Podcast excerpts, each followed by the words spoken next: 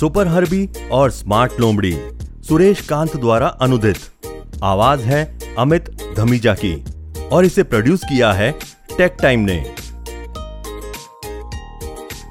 एक बार एक मुर्गी खाने में, बसंत ऋतु के दौरान, जब सभी अंडों से चूजे निकल चुके थे, कुछ अद्भुत घटित हुआ। या शायद यह कुछ अशुभ था? सभी चमकीले चूजों के बीच घास का एक गुच्छा चल रहा था।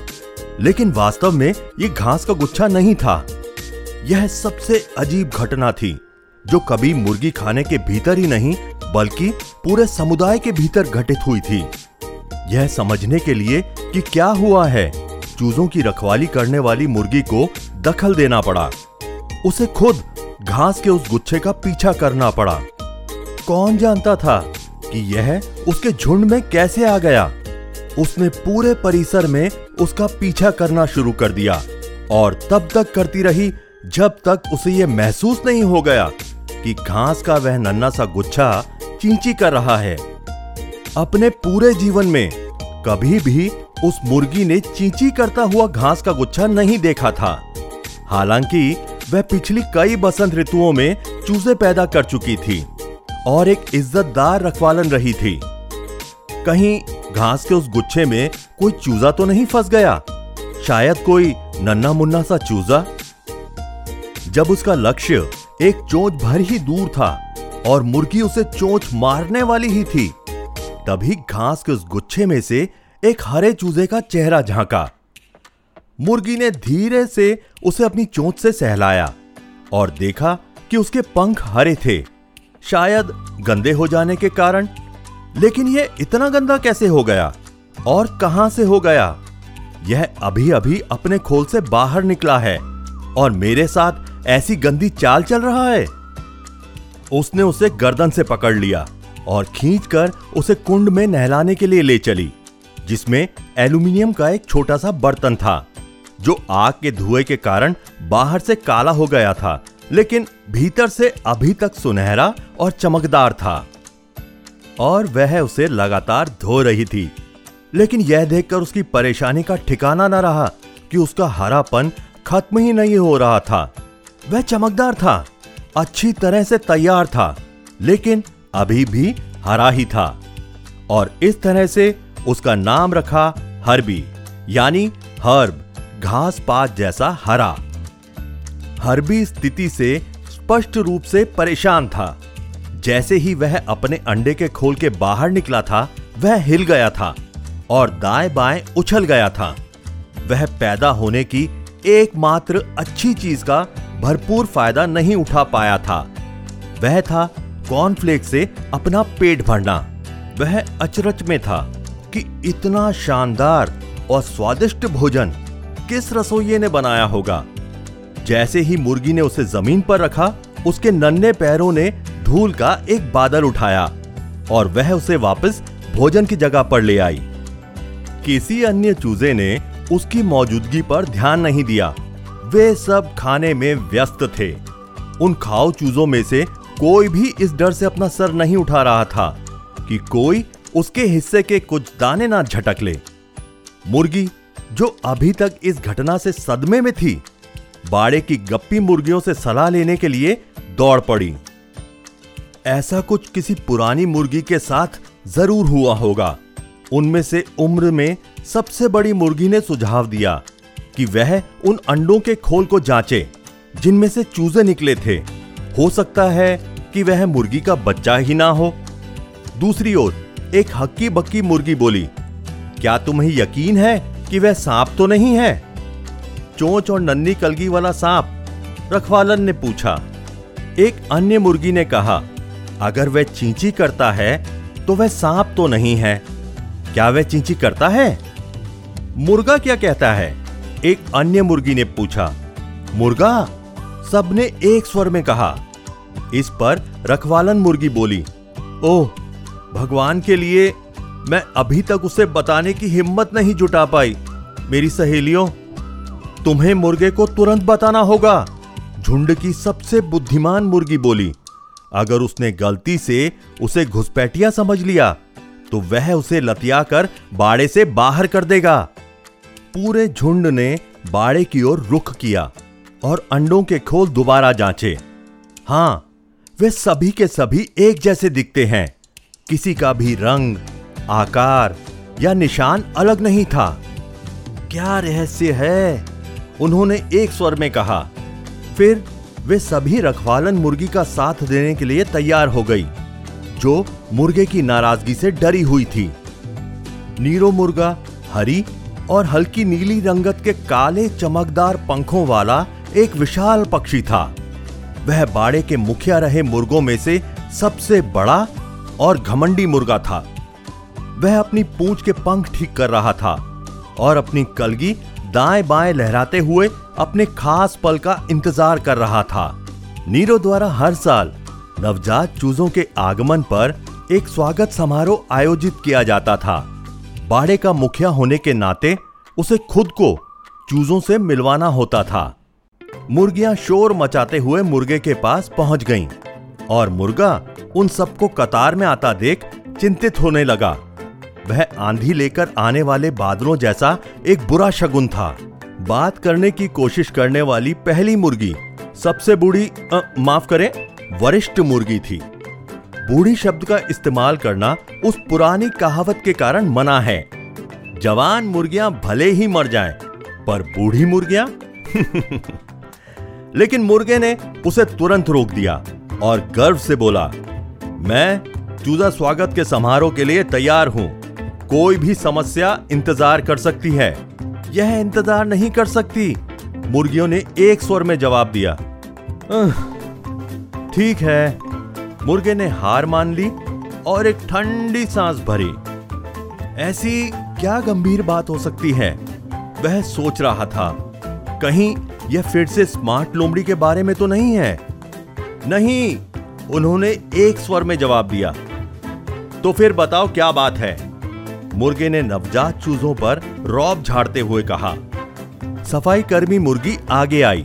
उसे अन्य मुर्गियों ने खास तौर से बुलाया था, क्योंकि वह हमेशा चूजों को बर्तन में तैरा कर उनकी साफ़ सफ़ाई का अतिरिक्त ध्यान रखती थी। बात यह है, उसने कहना शुरू किया, इस बाड़े में कुछ अजीब हुआ है। क्या मतलब? मुर्गे ने पूछा, तुमने एक अजीब चूजा पैदा किया है। रखवालन मुर्गी ने स्पष्ट किया। मैंने एक अजीब चूजा पैदा किया है। मैंने किसी ने भी कभी ऐसा मुर्गा नहीं देखा जो अंडा सेता हो, उसने सोचा। वही पुरानी कहानी। अगर चूजा अच्छा है तो वह इनके जैसा दिखता है। और अगर वह एक दुष्ट चूजा है तो वह मुझ पर गया है। उस चूजे के साथ ऐसा क्या गलत है? नीरू ने पूछा, हरा? सबने एक स्वर में जवाब दिया, हरा क्या? क्या उसकी आँखें हरी है? तो फिर वह मेरा रूप लेगा, मुर्गे ने कहा, नहीं, वह पूरा हरा है। मेरे भी कुछ हिस्से हरे हैं। यह उसे एक बुद्धिजीवी का रूप देगा, मुर्गे ने टिप्पणी की। नहीं, हरा, पूरा हरा, मुर्गियों ने फिर कहा। मुर्गे ने आँखें तिरछी की। पूरा हरा? क्या तुम्हें यकीन है कि वह चूजा मेरा है? हाँ हमने दो बार जाँच की। उन्होंने उत्तर दिया, यह आपका ही है। आपका आपका आपका आपका। मुर्गियाँ कहती रही, वे कबूतर की तरह गुटरगू कर रही थी। इस दौरान उन चूजों के बीच, जिन्होंने अपना रात का खाना खा लिया था, कुछ चूजे अपने आसपास के वातावरण को देखने के लिए अपना सिर उठा रहे थे। कुछ पेड़ों को देख रहे थे, कुछ अन्य फूलों को, कुछ बाड़ों को। मूल रूप से वह अपने आसपास कुछ भी देख रहे थे। अचानक उनमें से एक ने हरबी को देखा। उसे अच्छी तरह से देखने के लिए उसने अपना सिर दाएँ बाएँ हिलाया। क्या तुम क्या हो? हरबी ने अपने कंधे के ऊपर देखा। उसे नहीं लगा कि दूसरे चूजे ने उससे बात की हो। लेकिन उसके पास खुद को आईने में देखने का समय नहीं था। क्या तुमने मुझसे कुछ कहा? हरबी ने पूछा। हाँ मैंने तुमसे ही पूछा कि तुम क्या चीज़ हो? दूसरे चूजे ने कहा, मैं एक चूजा हूँ।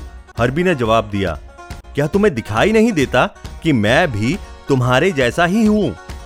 इस बीच उसके चारों ओर उत्सुक चूजों की भीड़ जमा होने लगी। हरबी ने अजीब दिखने वाले चेहरों की एक श्रृंखला देखी, जो उसे घूर रहे थे। किसी की कलगी बहुत छोटी थी तो किसी की बहुत लंबी। किसी की चोंच अनुपात से ज़्यादा लंबी थी। एक चूजा उस पर बहुत करीब से नज़र गड़ाए हुए था, जिसकी एक आँख बंद थी और एक आँख खुली। एक चूजे ने चश्मा पहन रखा था, जबकि एक चूजे के पंख ही नहीं थे, और वह लगभग नंगा दिख रहा था। लेकिन केवल भगवान ही जानता था कि हर कोई केवल उसे ही क्यों घूर रहा था और कह रहा था, यह हरा है, यह हरा है। हरा? कौन हरा? हरबी ने अपना सिर घुमाया और अपने छोटे पंखों को देखा। वे सभी हरे थे। फिर वह उस बर्तन की ओर भागा, जहाँ उसने स्नान किया था और पानी में अपनी परछाई देखी। वह हरा था। इसमें कोई संदेह नहीं था। हालाँकि उसने सोचा कि हरे रंग का अकेला चूजा होना अच्छा है, लेकिन दुर्भाग्य से अन्य चूजों को वैसा नहीं लगा। चश्मे वाला चूजा, जो सिर्फ़ एक दिन बड़ा होने के बावजूद यह सोच बैठा था कि वह सब कुछ जानता है, करीब आ गया और अपने खोजी पंखों से उसे छूने लगा। इससे हरबी को गुदगुदी होने लगी। जिससे बचने के लिए वह पीछे कूद गया। बाकी सभी पीछे हट गए। कोई उसके पास नहीं रहना चाहता था। चश्मे वाले चूजे ने कहा कि हालाँकि वह हर तरह से उनके जैसा दिखता है, लेकिन वह हरा है। हाँ सबसे मोटे चूजे ने कहा, लगता है यह सड़े हुए अंडे से पैदा हुआ होगा। और सब चूजे हँसते हँसते लोटपोट हो गए। देखो इसमें से बदबू आ रही है या नहीं? एक अन्य चूजे ने कहा, हरबी ने अपमानित महसूस किया। उनमें से कोई भी उसकी तरह साफ़ सुथरा नहीं था। हरबी धमकी भरे चेहरे के साथ मोटे चूजे के पास गया और बोला, तुम जितने मोटे हो, उसे देखते हुए क्या तुम्हें पक्का यकीन है कि तुम एक गाय के बछड़े नहीं हो? हर कोई हंसने ही वाला था, लेकिन तभी सबने इस डर से अपनी हँसी रोक ली कि कहीं मोटे चूजे को बुरा ना लग जाए। इस घटना के ठीक बाद जिस चूजे को काउली, यानी कि गाय के बछड़े जैसा उपनाम दिया गया था, उसके पास आया ही था कि अचानक चूजों की भीड़ में से एक गली सी बन गई। मुर्गा उनकी ओर चला आ रहा था। वह सामान्य से अधिक लंबा और बड़ा दिख रहा था। वह अपनी छाती फुला रहा था। और कलगी उठा रहा था। वह परंपरा के अनुसार अपने नए चूजों की ओर कूच कर रहा था। यहाँ क्या चल रहा है? उसने कहा, मैं तुम्हें अपना परिचय दे दूँ। मैं मुर्गा हूँ, तुम्हारा पिता और गुरु। और मैं अपने बाड़े में लड़ाई झगड़ा बिल्कुल पसंद नहीं करता। सभी चूजों को कतार में लगवाने के बाद मानो यह कोई सैनिक परेड हो। मुर्गे ने दाएँ बाएँ कूच करते हुए उन्हें अपने बाड़े के सारे नियम समझाने शुरू कर दिए और उनका पालन न करने पर हो सकने वाले खतरों, जैसे कि स्मार्ट लोमड़ी और दुर्मुख सांप के बारे में बताया। क्या तुम हरबी हो? उसने भाषण के अंत में नन्हे हरे पक्षी की ओर इशारा करते हुए पूछा। जी श्रीमान, अपनी छाती फुलाकर उससे कहीं बड़ा दिखने की कोशिश करते हुए जितना कि वह असल में था, हरबी ने जवाब दिया। मुर्गे ने उसके दिखावे वाले रवैये का बुरा नहीं माना, बल्कि असल में वह उसे बहुत प्यारा लगा। मुझे तुम्हारे बारे में बताया गया था। उसने कहा, परेशानी मत मोल लो। अगर कुछ गलत हो तो बेझिझक मेरे पास आओ। सब ठीक है, हरबी ने उत्तर दिया। जो अभी भी यह मानता था कि अन्य चूजों के साथ विवाद मुर्गे को शामिल किए बिना हल किया जा सकता है। लेकिन दिन बीतते गए और हरबी समूह से अलग थलग पड़ता जा रहा था और तंग किया जा रहा था। तभी एक काले दिन साँझ के झुटपुटे में स्मार्ट लोमड़ी चुपके से बाड़े के पास चली आई। वह बाड़े के पीछे घास में दुबक गई। छिपी बैठी रही, चूजों के सो जाने का इंतज़ार करती हुई, ताकि एक और खा सके। स्मार्ट लोमड़ी उनके पड़ोस की सबसे स्मार्ट, यानी कि चालाक लोमड़ी थी। उसके कान बड़े और नुकीले थे। पूंछ मोटी और लाल, वह सफ़ेद रंग की थी। और मूछें अन्य लोमड़ियों की मूछों की तुलना में उसके चेहरे के पास तक मुड़ी हुई थी। जब से नीरो ने बाड़े का नियंत्रण अपने हाथ में लिया था, तब से स्मार्ट लोमड़ी पास आने से डरने लगी थी, क्योंकि पहली बार किसी मुर्गे ने उस पर चोंच से वार किया था। मुर्गे ने, जो कि बहुत बड़ा था, उसे चोट से घायल कर दिया था और उसकी पूंछ काट कर लगभग अलग कर दी थी। लेकिन स्मार्ट लोमड़ी कुछ चूजों को अपने पेट के हवाले करने के लोभ से रोक नहीं पाई थी। इसलिए हर बसंत ऋतु में वह मुर्गे खाने पर हमला करने की कोशिश करती। सूरज डूब गया था और थके हुए चूजे सोने चले गए थे, सिवाय हरबी के, जो सोने से पहले बाकी सबके सो जाने का इंतज़ार कर रहा था, ताकि कोई चूजा उसके साथ कोई चाल न चल सके। वह बाड़े के इर्द गिर्द घूम रहा था। और लॉन की तरफ़ घूर रहा था। तभी उसने एक अजीब सी हलचल देखी और हल्की सी सरसराहट सुनी। अंधेरे में कुछ भी दिखाई नहीं दे रहा था। बस घास में से एक सफ़ेद और लाल रंग का गुच्छा निकलता दिखाई दिया। एक पल के लिए उसे यह एक बड़ा फूल प्रतीत हुआ। लेकिन जैसे ही उसने उसे हिलते देखा, उसे लगा कि यह केवल स्मार्ट लोमड़ी की पूंछ हो सकती है। वह फ़ौरन पागलों की तरह चिल्लाने लगा, जैसे कि नीरो ने उसे समझाया था। खबरदार खबरदार, यहाँ स्मार्ट लोमड़ी है। मुर्गी खाने के इर्द गिर्द दौड़ते हुए वह कहता रहा। चूजे भी डर इधर उधर भागने लगे। रखवालन मुर्गी ने जल्दी से मुर्गे को बुलाया, जबकि अन्य मुर्गियाँ चूजों को बचाने की कोशिश करने लगीं। लोमड़ी ने उस चूजे को देखा, जो खतरे की सूचना दे रहा था, और सोचा कि वह उसे एक बड़े कौर में खा लेगी, क्योंकि उसने उसकी योजना पर पानी फेर दिया था। वह हरबी के सामने कूदी और उसका रास्ता रोक लिया। हरबी दौड़ने लगा और दौड़ने लगा। बचने का एकमात्र रास्ता बाढ़ के परे फैली घास की ओर जाता था, जिसके हरे रंग में वह अपने हरे शरीर को छिपा सकता था। वह लोमड़ी की सांस अपने करीब महसूस कर रहा था। उसके बचने का एकमात्र हल ठीक बाढ़ की धुरी के बीच कूदना था। स्मार्टी उस पर अपने तेज दांत गाड़ने ही वाली थी और उसे चखने की आशा में मन ही मन खुश हो रही थी कि तभी वह उसकी नज़रों से ओझल हो गया। उसके पंखों के रंग ने उसे बचा लिया। उसकी आकृति लॉन से अलग नहीं की जा सकती थी। हैरान लोमड़ी ने निराश होकर उससे अपना मुँह फेर लिया और दूसरे शिकार की तलाश में लग गई। अब वह काउली की ओर बढ़ने लगी, जो नवजात चूजों में सबसे मोटा ताज़ा था, वही जिसने हरबी का अपमान किया था। अपने लालच के कारण वह इतना बड़ा हो गया था कि अब वह तेज़ी से दौड़ नहीं सकता था। स्मार्टी ने उसे घेर कर एक कोने में फंसा लिया।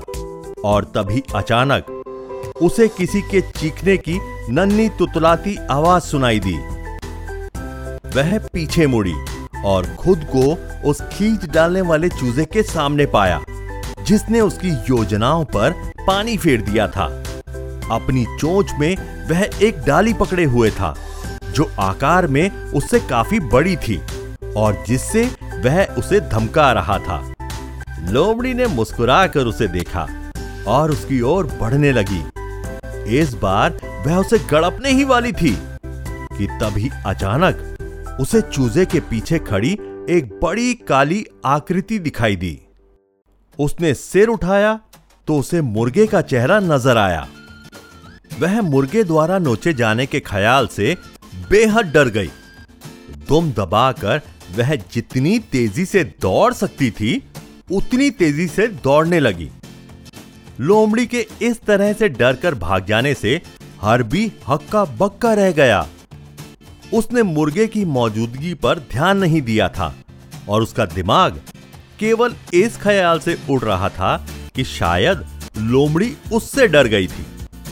दूसरी ओर, मोटा चूजा इस आफरा तफरी में मुर्गे के आने से पहले ही भाग गया। बजाय हरबी की मदद करने के, जो उसके लिए अपनी जान जोखिम में डाल रहा था। हरबी खुशी से चिल्ला रहा था, हुर्रे! मैंने लोमड़ी को भगा दिया! शाबाश! नीरो मुर्गे ने कहा, जो उसके ठीक पीछे खड़ा था। हरबी, जो अभी तक रोमांचित था, मुर्गे की आवाज़ सुनकर डर से उछल गया। नीरो ने कहा, डरो मत, यह मैं हूँ। तुमने अच्छा किया और बहादुरी से काम किया। तुमने उसके हमले को नाकाम कर दिया। लेकिन खबरदार, तुम अभी भी अपने दम पर उसका सामना करने के लिहाज से बहुत छोटे हो। स्मार्टी लोमड़ी केवल इसलिए भाग गई क्योंकि उसने मुझे देख लिया था। लेकिन यह बात तुम्हारे और मेरे बीच राज रहेगी। अब तुम सबको बता सकते हो कि वह तुम ही थे, जिसने उसे डरा दिया। और फिर वह उसे आँख मारते हुए चला गया। इस बीच हरबी को खुशी से चिल्लाते हुए सुनकर बाकी चूजे वहाँ आने लगे। तुमने उसे कैसे भगाया? उन्होंने पूछा। अपने हरे कोट से। पहले इसने मुझे छुपाया और फिर इसने उसे डरा दिया। यह हरबी के लिए एक जीत थी। जो चीज़ एक दोष नज़र आती थी, वह असल में उसकी सबसे बड़ी ताकत बन गई थी। दूसरे चूजों ने उसे सुपर हरबी कहना शुरू कर दिया और खुद भी हरा बनने के लिए अपने आप को घास में रगड़ने लगे, बावजूद सफ़ाई वाली मुर्गी के मना करने के, क्योंकि इसके बाद उन सभी को साफ़ करना पड़ता था। हरबी ने यह साबित कर दिया कि रूप रंग ज़्यादा मायने नहीं रखता। मायने रखती है काबिलियत, जो कमज़ोरी को भी ताकत में बदल सकती है। अगर आपको हमारी ये किताब पसंद आई हो तो अमेजोन पर एक सकारात्मक समीक्षा ज़रूर छोड़ें। इससे हमें अधिक किताबें लिखने की प्रेरणा मिलती है। समाप्त।